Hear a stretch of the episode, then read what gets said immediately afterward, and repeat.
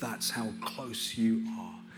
And Father, we thank you, Lord, that you have already been moving behind the scenes, Lord, and within the hearts of people. And Lord, we just pray that God, that as we gather around your word, as we, Father, look and search the unsearchable riches that come from your word, I pray, will you anoint my mouth? Will you anoint our ears and our hearts? To hear what you have to say to each one of us. Lord, will you break up the bread and divide it among your people?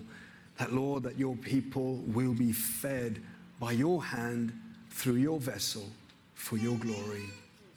For in Jesus' name we pray. Amen. amen. And amen. Can I just also say a huge, huge thank you for those who participated and came out at the outreaches uh, uh, events that we had for the last few Saturdays. It was such a blessed and a fruitful time. In fact, yesterday, as we, we were just parking our car up, and we came across a steward who was collecting money for cancer research, and we started sharing Jesus that he's a great healer. And so she started to ask a few more questions about what does that all mean and stuff. And then we had the opportunity just to, to share a little bit more about the gospel. It transpired that she struggles with anxiety. And so I said, Can we pray for you? And so as we prayed, she just, she just goes, she goes, she felt something. She felt that peace coming upon her. And this is the demonstration of the Holy Spirit, that it doesn't come in word only, but by the Spirit also. And so we pray more. So God is still moving through Harlow Church. And just because we've had a couple of Saturdays out there, it, doesn't mean that that's it. We're done now. We can tick that box and move on to next and bigger and brighter things. No, no, no. That is the work of the mission. And so we're going to continue, and there may even be more. So watch this space. Praise God. Guys, is the sound all right? I'm a little bit echoey up here. Right, okay. Well, happy Father's Day to all the men who are out there this morning. Whether you're a father in the faith or a father in the flesh, we salute you, we honor you, we bless you, and we thank you for all that you are and for all that you do. Amen. You can say amen to that. now, some of you may have or have had a wonderful father figure in your life who is warm, kind, and generous. And so we want to rejoice with you and celebrate that with you today. We give thanks for fathers like that. However, I'm also aware that that may not necessarily be everyone's story. As some of you may have had a difficult father, a father who perhaps criticized you, rejected you, or even wounded you in some way or another a father who was perhaps absent or abusive, or perhaps he was present but actually never gave you the time of day. Sadly, I had one of those fathers. A father who was absent, but every now and again he would put in an appearance. A father who was a serial adulterer, who fathered a number of children, but was dad to none. Now, the stats on absent fathers, they don't really make for good reading. As fatherless children are six times more likely to live in poverty and to commit crime, which is demonstrated by the 80% of young people we have in young offender institutions today, all who come from fatherless homes. What's more, is that fatherless children are five times more likely to commit suicide, 10 times more likely to experiment with drugs, 14 times more likely to commit a sexual assault, and 20 times more likely to end up in prison.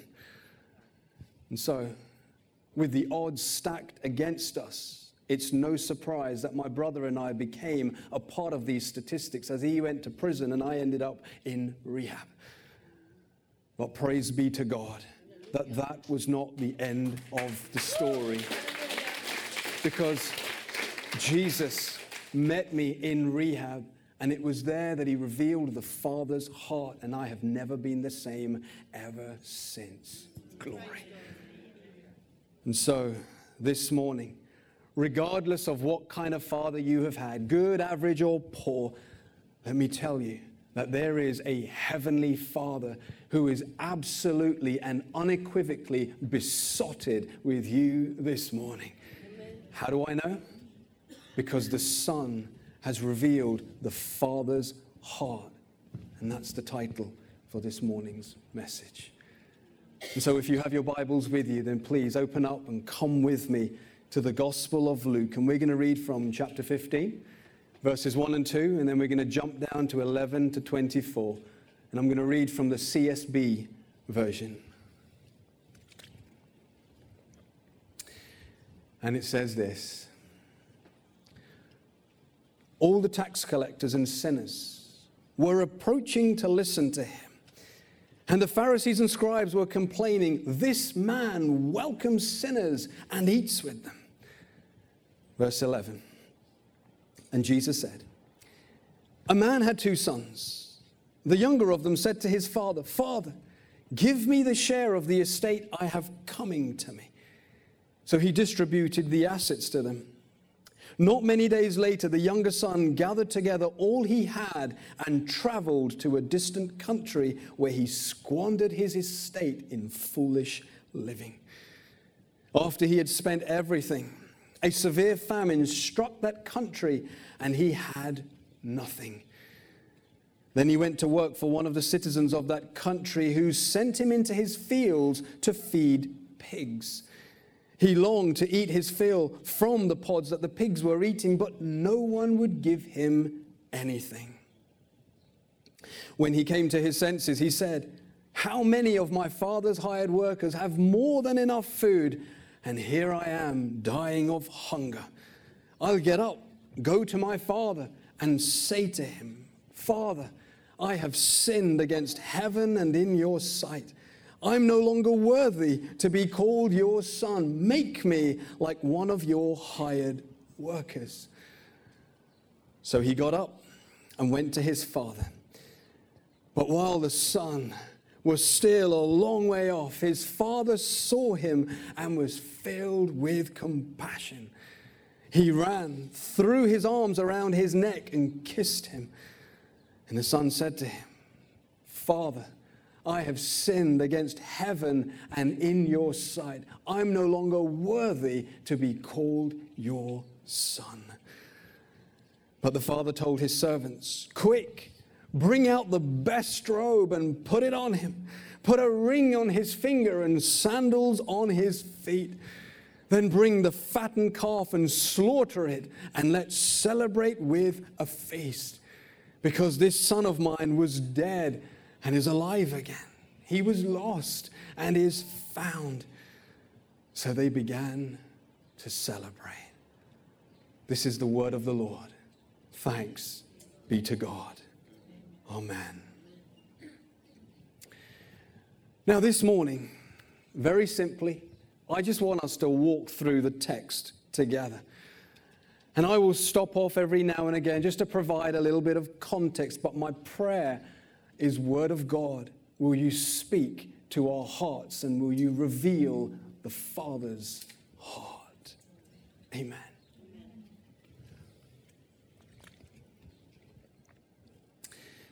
Now, I love how the Lord uses parables to indirectly yet directly speak into the situation around him. And in order to understand this parable, we need to understand a couple of things. Firstly, the audience. And they are found in verses 1 and 2. Namely, the tax collectors and sinners, along with the scribes and the Pharisees. And note that these are poles apart on that religious spectrum. Because the scribes, if you like, they are like the professional theologians of the day. They would be seen as the ecclesiastical lawyers or bishops who are entrusted to teach and protect God's law along with the oral tradition. The Pharisees, well, they were more akin to the lay leaders of the day. And they would be like the elders and deacons and the Sunday school teachers who are committed to keeping God's law. Now, the scribes and the Pharisees, they often get a bad rap. But they all started off with the best of intentions in the world. I mean, they saw Israel crumble, crumble because they failed to keep God's law. And so they concluded that as long as they keep the minutiae of the law and call others to do the same, then they could get right with God and achieve holiness through the means of human endeavor. But in doing so, they totally missed the point. Because holiness, it cannot be legislated, but it only comes through our union and communion with the Holy One. Amen. Now, in contrast to the scribes and the Pharisees, we also find the tax collectors and the sinners within this audience.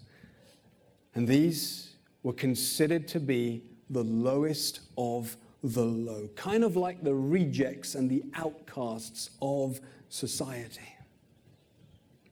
And so, when Jesus eats with these social pariahs, he is frowned upon by the religious elite. Why? Because to eat with somebody in a Middle Eastern context, it meant more than just grabbing a quick bite to eat. Rather, to eat with somebody in that culture, it symbolized friendship and acceptance. And so, when Jesus eats with the lowest of the low, the scribes and the Pharisees are literally frothing at the mouth with disgust because, in their mind, he is now a party to their shame. Wow. And so, in his brilliance, our Lord indirectly yet directly addresses the hearts of those who think they know the Father. While at the same time, he reveals the Father's heart to those who think that they are far away. And it is genius. Because the tax collectors and the sinners, well, they are represented by the younger son. The Pharisees and the scribes are represented by the elder brother, and the father of both is depicted by God. Another thing that we need to note in order to understand this parable is that we need to look at it through a Middle Eastern lens, particularly through an honor shame culture. Otherwise, we will miss the weight and the gravitas that, of what is being said. So, that said, let's dive right in. You guys are right out there. A few, is it the heat perhaps? Maybe it's putting some people to sleep, who knows? Verse 12 The younger son says to the father, Father, give me the share of the estate I have coming to me. In other words, um, give me my inheritance. And this is just shameful. In fact, it is downright cruel because to say such a thing to a Middle Eastern parent, even today, was in effect, I wish you were dead and I want my inheritance now, so give it to me now, which is just wrong on so many different levels, is it not?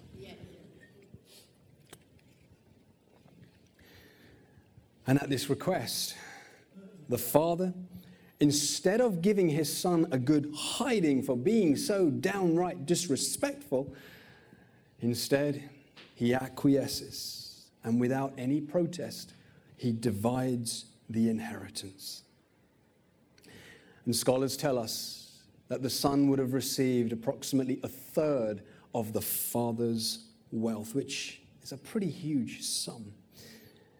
And this also gives us a glimpse into the Father's heart that He is generous and not possessive, that He freely allows His Son to choose and to make His own choice. It's the way of love and not control. And as the Son chooses wealth over his Father, the Pharisees standing nearby would have expected the Father to say something along the lines of, From this day forth, you are no longer my son, but you are dead to me, and we are done. End of. However, the father says no such thing. But instead of inflicting pain upon his son, rather, he chooses to absorb it himself. Wow. Not many days later, verse 13. In other words, as soon as possible, the son gathers up his belongings and he makes haste to get out of Dodge, as it were because the intensity of hate from the community is now beginning to bubble over. Because the neighbors, well, they have now heard that the son was disrespectful and hurtful to his father. And so now, wherever he goes, he is now met with the scathing words of shame on you. And so he knows that he needs to get out of town super quick before their words turn to violence. So off the young man goes to a Gentile country far from his own people, where he indulges in the pleasures of sin and he denies himself nothing. And when the scripture says he squandered his wealth in foolish living, it's a biblical euphemism to say wine, women, and song. I guess the equivalent today would be he goes off to a major sin city like Vegas and the like. And he visits every strip club and gambling den going, and he squanders his father's hard earned wealth. You get the picture, right? Now, if you're living it large and you're spending money like it's going out of fashion, it won't take long before that money is drained. And when it does, it suddenly dawns on him that his so called friends were only friends with his money. And when the money ran out, so did they. Now, I'm sure that he wanted to return to the Father, but all he can hear is shame on you reverberating through his mind. And so he decides to stay put for just a little bit longer and just to slum it just another while. And as he does, he stoops to an all new low. In that desperate for food and lodgings, he hires himself out to look after pigs of all things, which is an absolute no no for a young Jewish lad because they are considered unclean. so here he is, poor, hungry, destitute, nowhere to go, and no one to turn to. It's a pretty sad state, isn't it? And it's a picture of the folk that our Lord is speaking to, namely the tax collectors and the sinners. Or if you like, it's a picture of us all before we come to Christ. Verse 17 When he came to his senses, he said, how many of my father's hired workers have more than enough food, and here I am dying of hunger? And so it's at this point that he makes an accurate assessment of his condition. In other words, he's out of excuses, he's hit rock bottom, and so he finally gets real and he considers returning to the Father. And this is where repentance begins because he is now ready to cast himself upon the, the Father's mercies. And he knows his father's generosity because he grew up in that same household. And he knows that his father's hired workers are treated so much better than he is. And so he decides to return home to the father and to face whatever may come his way. Good decision, wouldn't you agree?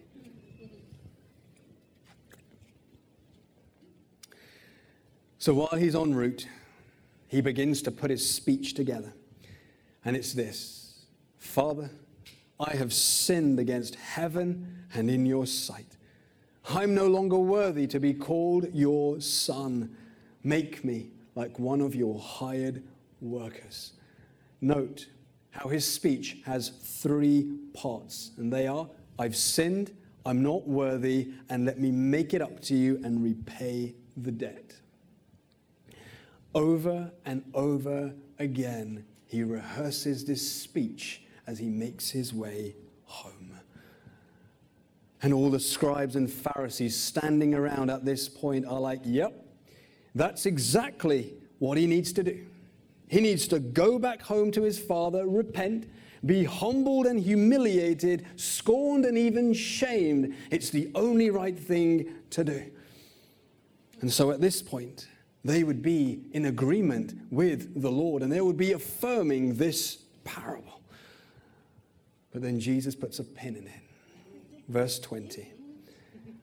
While the son was still a long way off, his father saw him and was filled with compassion. And this word compassion, it literally means that the father was deeply moved in a gut wrenching manner. So, what does he do? He runs to meet his son. Now, if the Pharisees at this point were sitting on chairs, they would have literally fallen off because this was scandalous according to their standards. Instead, they were expecting the father, in line with tradition, to be unavailable and to refuse to meet the son. And the son would have to sit outside the father's house until he was invited in. And until then, he would have to endure the scorn and the shame from the villagers who would walk past him and literally spit in his face, and he would expect nothing less. However, the father sees the son and he runs towards him, which just gives us an inkling into the father, how he's waiting, he's longing for his boy. And this word run in the Greek, it doesn't mean a casual trot or a jog, but it means to sprint in a race. Now, for a Middle Eastern man over the age of 30 to run was considered shameful and an absolute no no. Because to run it meant that he would have to gather up, gird up his loins, or lift up his robes, expose his legs, and that was just shame. But the Father, he doesn't care. Praise him. Question Why is he running? And what's his hurry? Because he. Sorry? Do you want to? No? He is running because he needs to get to his son before the villagers do. Because if they get to him before he does, then there's no telling what they will do to him besides pouring scorn all over him. And so, in order to protect his boy, the father runs.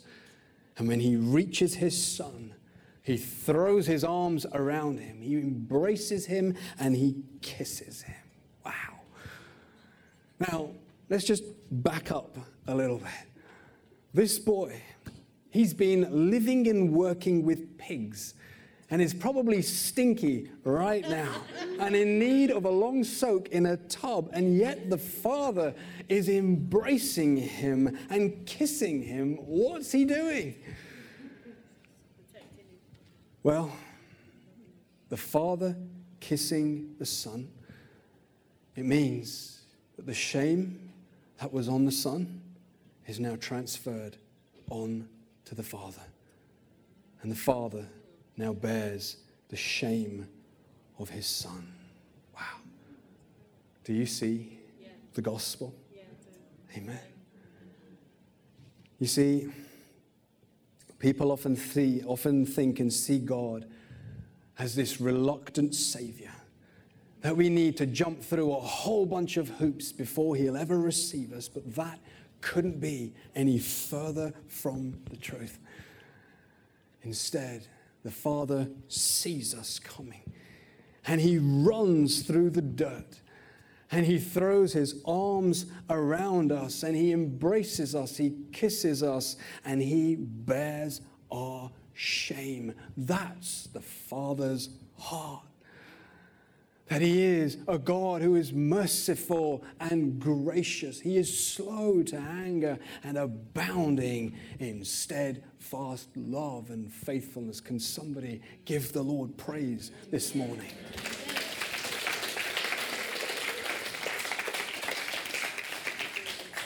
What a father. Stunned, the son begins his speech. And can you remember how many parts there were? Yeah. And he says, Father, I have sinned against heaven and in your sight, and I'm no longer worthy to be called your son. And then in the next line, we hear the father speak. And so what happened to the third part of make me a, a hired worker? Well, the Father interrupts the Son, and it's the interruption of the gospel. How? Because the Father, He will not hear it. He will not hear the third part. And the truth is, no matter how hard we try, we can never repay our debt of sin. Oh, we try.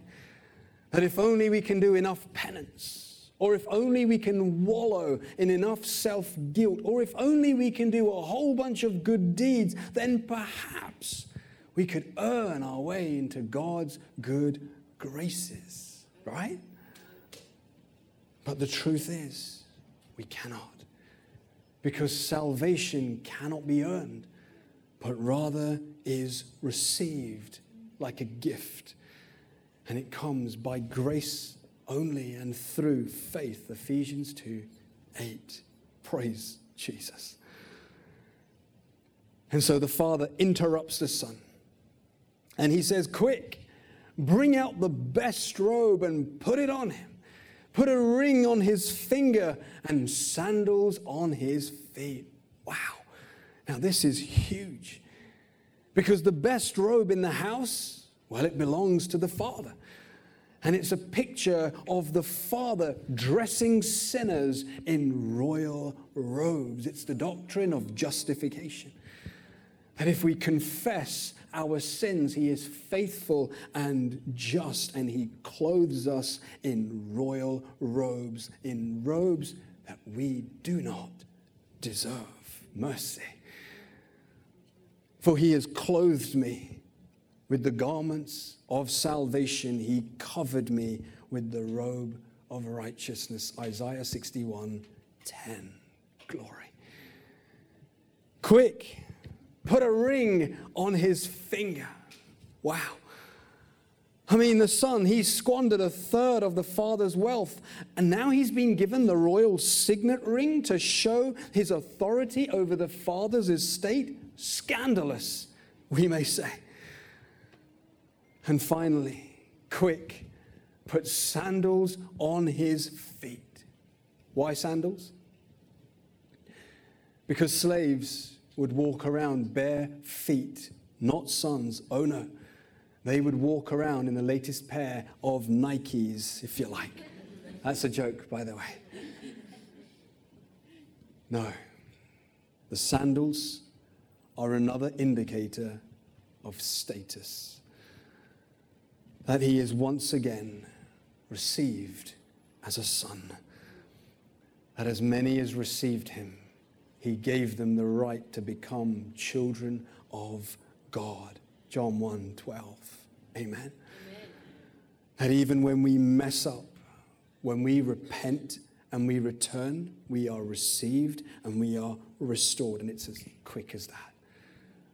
For if we confess our sins, He is faithful and just to forgive us of our sins and to cleanse us from not just a few, but all unrighteousness. 1 John 1 9.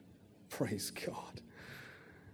Now, we can stop right there, and that is more than enough. But it goes on, and there is more. Because then the Father says, Bring the fattened calf and slaughter it, and let's celebrate with a feast. Because this son of mine was dead, and he is alive again. He was lost and is found. Hallelujah. Praise God. Now, the fattened calf in the Middle East is always reserved for an honored guest. It's the highest honor that one could ever receive in that culture. And remember now that here, who's Jesus speaking to? But the lowest of the low, the tax collectors and the sinners. And he is saying, Come that there is a place for you in my Father's house. Come, that there is a seat at the Father's table. Come and feast. In other words, it is the gospel of grace. That when we turn from our sins and when we turn to Christ and put our faith and trust in Him, it is then that He clothes us with His righteousness and he seals us with the spirit of adoption. And then he gives us gospel shoes to go and tell others about the Father they know not of. Amen. Amen. Now, this message to the religious elite was scandalous.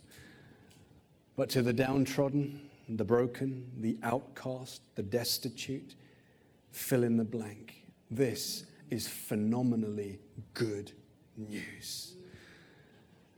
And so, if you can relate to the younger son this morning, perhaps you have taken a wrong turn and you have made a few poor decisions and you want to return home, but you don't quite know how.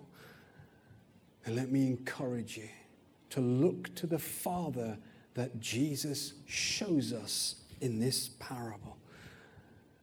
Because it doesn't matter where you have been or what you have done, but the Father is saying, My Son has paid for it all upon the cross. Now come home. Amen. Amen. And the Father is waiting with arms wide open to receive you. He really is. And this is not sentimentality, but this is gospel truth. As I said, my father wasn't really around when I was growing up. But when I came to know the Father's heart, I found such freedom and joy, hope and healing, because that's who the Father is. And this morning, I believe that the Lord would say, I will be a father to you. The question is, will you be my child? Will you be my son or my daughter? And will you walk in my ways? And will you trust in me? Because the Father, as we have just seen, is a father to the fatherless, and he never gives up on us. And neither does he casually just stroll over to us, but rather he sprints towards us. He embraces us and rejoices over us. What a father he is. So come to him this morning and let him father you. Amen. Amen. Now, as I close, I'd like to close with a, a well known poem. I'm sure you've probably heard it before. It's the Father's Love Letter. And as I read it, feel free to close your eyes. You now have my permission to close your eyes, but don't fall asleep. And just allow this to wash over you and receive it afresh. And it says, My child, you may not know me, but I know everything about you. I know when you sit down and when you rise up. I'm familiar with all your ways. Even the very hairs on your head are numbered, for you were made in my image. In me you live and move and have your being, for you are my offspring. I knew you even before you were conceived. I chose you when I planned creation. You were not a mistake, for all your days are written in my book. I determine the exact time of your birth and where you will live. You are fearfully and wonderfully made. I knit you together in your mother's womb and brought you forth on the day you were born. I have been misrepresented by those who don't know me. I am not distant and angry, but I am the complete expression of love. And it is my desire to lavish my love on you, simply because you are my child and I am your father. I offer you more than your earthly father ever could, for I am the perfect father. Every good gift that you receive comes from my hand, for I am your provider and I meet all your needs. My plan for your future has always been filled with hope because I love you with an everlasting love. My thoughts towards you are countless as the sand on the seashore, and I rejoice over you with singing. I will never stop doing good to you for you are my treasured possession. I desire to establish you with all my heart and all my soul. And I want to show you great and marvelous things. If you seek me with all your heart, you will find me. Delight in me, and I will give you the desires of your heart, for it is I who gave you those desires. I am able to do more for you than you could ever possibly imagine. For I am your greatest encourager. I am also the Father who comforts you in all your troubles. When you are brokenhearted, I am close to you. As a shepherd carries a lamb, I have carried you close to my heart. One day, I will wipe away every tear from your eyes and I'll take away all the pain you have suffered on this earth. I am your Father, and I love you even as I love my Son, Jesus. For in Jesus, my love for you is revealed. He is the exact representation of my being. He came to demonstrate that I am for you, not against you, and to tell you that I am not counting your sins. Jesus died so that you and I could be reconciled. His death was the ultimate expression of my love for you. I gave up everything I loved that I might gain your love.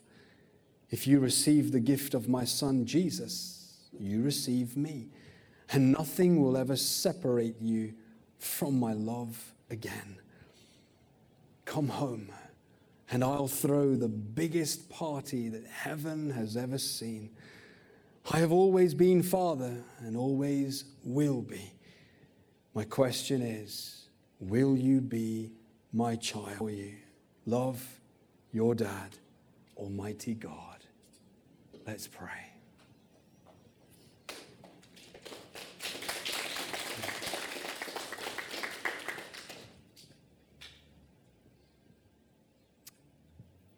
Just in this moment. If you are here this morning and you don't know the Father's love, you don't know the Father's heart, and if God has been moving, stirring in your heart, you see your lack, you see, you identify wholly with the younger son who is out among the pigs, hungry, poor, and destitute, nothing to eat, nowhere to turn to no one to see. And if your heart is you want to know more, that there is more, and I want to encourage you that you can come to know this lavish and generous Father this morning. So I don't want to prolong this, but if God has been stirring in your heart and you want to know Him, then just raise your hand. Just put your hand, raise your hand up and put it down. Indicate to me, and I would love to pray with you this morning so that you know his heart. There may not be. But I want to say, encourage you that He is a Father. It's the highest relationship that we can ever have. The highest relationship uh, a Muslim can have with Allah is that of a master and slave, but the highest relationship that a Christian can have with the Father is that of father and son. If not now, if you have questions, then come and speak to one of us. Let's pray. Father, we want to thank you. God, we just can't even put words to how great you are. We've been singing, You are great, you are great. And you really are, Father, that God, that you just blow every circuit board within us because you pour out such abundant and lavish love, God, that we do not deserve. Father, we do not deserve the best robe, Lord. We, Father, Lord, deserve hell, and without you would be perfectly holy and perfectly righteous to send us to that place. But we love the but gods in Scripture. We love but God so loved the world that he gave his son, that you yourself came down. You didn't send the archangel Gabriel or Michael to come and do it, but Lord, you came yourself. And you came to redeem one such as I, Father. And so, God, we are forever, eternally grateful for what you have done. We thank you, Lord, that even in when we forget your fatherhood, Lord, we forget your parenthood, that God, you never forget us. But as a child, Lord, you long to take us by the hand and to walk with us. And so, Father, I pray that you will do that to each one of us as we go throughout this week, whatever challenges we may be facing. I pray that we will know the Father's embrace. We will know the Father's affirmation, the Father's approval, Lord. All of those things coming directly from you. That we won't seek them in other places, Lord, or in other people, but in you, Father, resting in the Father's lavish and great love. Thank you. In Jesus' name. Amen.